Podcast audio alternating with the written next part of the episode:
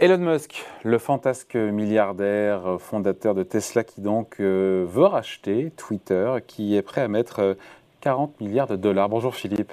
Bonjour David. Philippe Escande pour Le Monde, euh, c'est une OPA hostile qui est quand même une surprise, non? Ah bah oui, bien sûr, hein, puisque...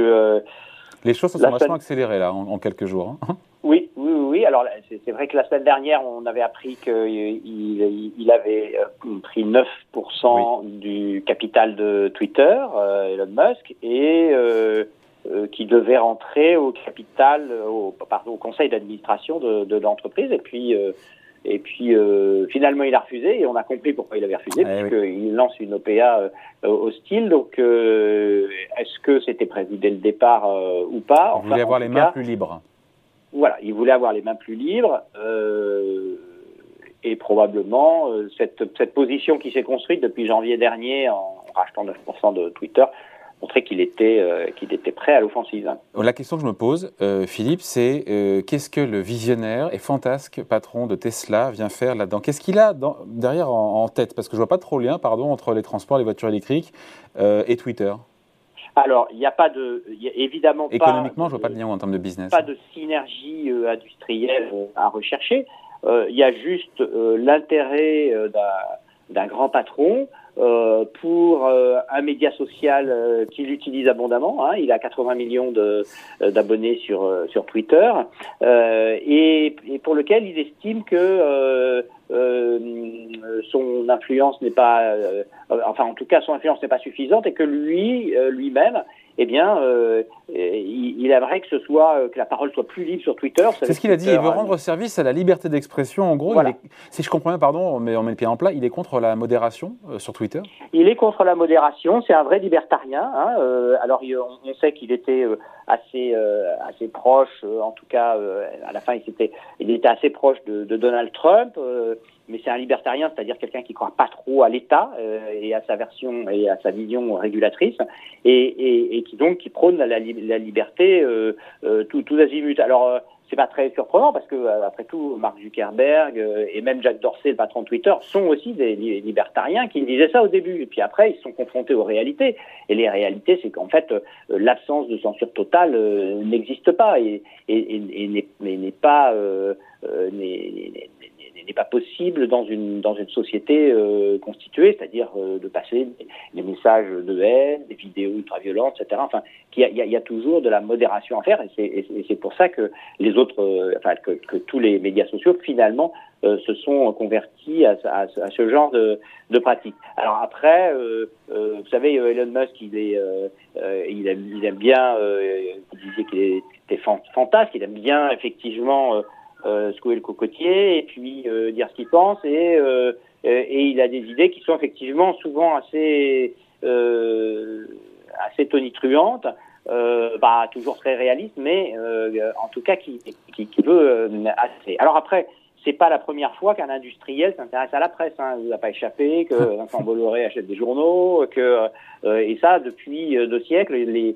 les, les, les grands patrons, euh, les gens qui ont beaucoup d'argent, eh ben ils aiment bien s'acheter de l'influence. Hein, et puis soit par hubris, c'est-à-dire au, au, service de leur propre image, soit pour des raisons beaucoup plus terre à terre, pour obtenir des, des, avantages ou faire passer ses, ses, convictions. Donc il y a un mélange à la fois de l'influence, euh, y compris pour son business, et puis aussi euh, d'une intime conviction euh, que, et d'une vision de la société qui fait qu'on a envie d'influer sur les médias et les, les, réseaux sociaux. C'est un peu les médias du, du 21e siècle. D'ailleurs, c'est pas la première fois qu'un patron s'intéresse à Twitter, puisque en 2016, le patron de Salesforce euh, Marc Benioff, il avait aussi euh, euh, plus ou moins tenté de, enfin, s'était intéressé en tout cas, avait examiné l'hypothèse d'un rachat de, Twitter. Marc Benioff, qui lui penche plutôt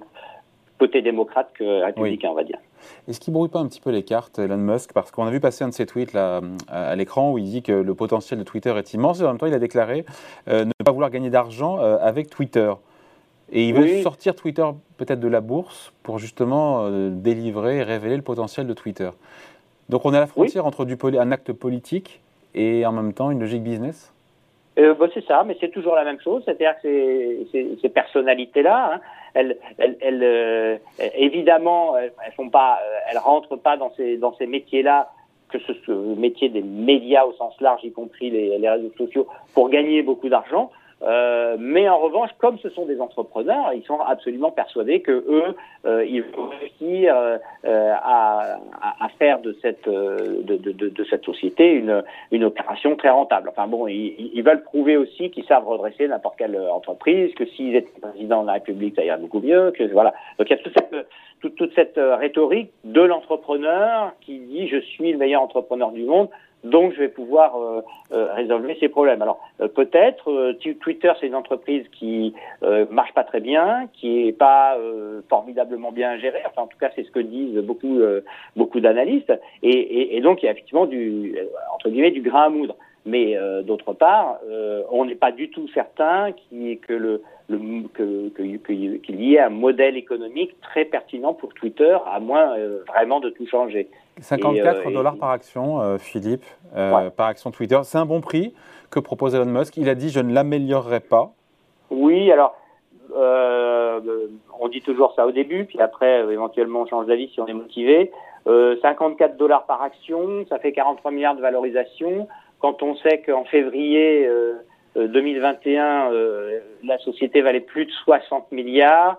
alors c'est effectivement une amélioration par rapport au cours actuel, mais euh, c'est quand même c'est quand même pas extraordinaire. Et d'ailleurs, il y a un certain nombre de euh, d'actionnaires actuels de Twitter, dont le plus gros, qui est le, le, le, le, prince d'Arabie Saoudite, Al-Walid, qui a dit que lui, il n'allait pas vendre à ce prix-là. Et, et, et, il y a effectivement plusieurs autres actionnaires qui disent bah, c'est sous-valorisé. Le problème, c'est que à la fois on peut dire ça, et puis on ne sait pas très bien non plus comment améliorer la valorisation de, de, de, Twitter, qui a, habitué au, au coup d'accordéon. C'est-à-dire qu'aujourd'hui, finalement, le, le, cours de bourse, il est assez proche du cours d'introduction. Mm. Euh, donc, euh, il est monté très haut et puis il est redescendu et il est même un peu en dessous. Du, du coup, euh, c'est vrai que ça peut décourager quelques actionnaires qui disent bon, bah finalement, il y a, y a cette offre-là. Euh, j'en profite, euh, même si on n'y voit pas du tout clair, on ne sait pas du tout ce qu'il va faire. C'est une OPA qui est hostile, d'ailleurs, fini là-dessus, euh, Philippe, et c'est une OPA qui est hostile. Il a dit Je n'ai pas confiance dans le management.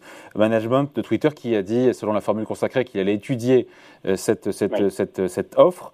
C'est pas fait non plus. Hein. C'est pas fait. Euh, le prix n'est pas génial. Et lui, on sait pas du tout comment il va financer ça, parce que l'essentiel, il, il, est, il est catalogué, homme le plus riche du monde, mais en fait, les deux tiers de sa fortune, c'est des actions Tesla. Alors, qu'est-ce qu'il va faire? Il va vendre ses actions Tesla pour acheter du Twitter. Alors là, ça va, euh, euh, ça va être quand même assez compliqué euh, à faire à faire passer. et puis, et puis c'est, enfin. sinon, il faudrait qu'il fasse un prêt géant. Hein, emprunter 30 milliards à une banque, c'est quand même pas facile, surtout pour acheter une entreprise dont on sait qu'elle va pas gagner beaucoup d'argent. Donc, c'est très très loin d'être fait. On en reparlera. Merci beaucoup. Explication signée Philippe Escande, éditorialiste au Monde. Merci Philippe. Bon week-end. Salut. Bon week-end.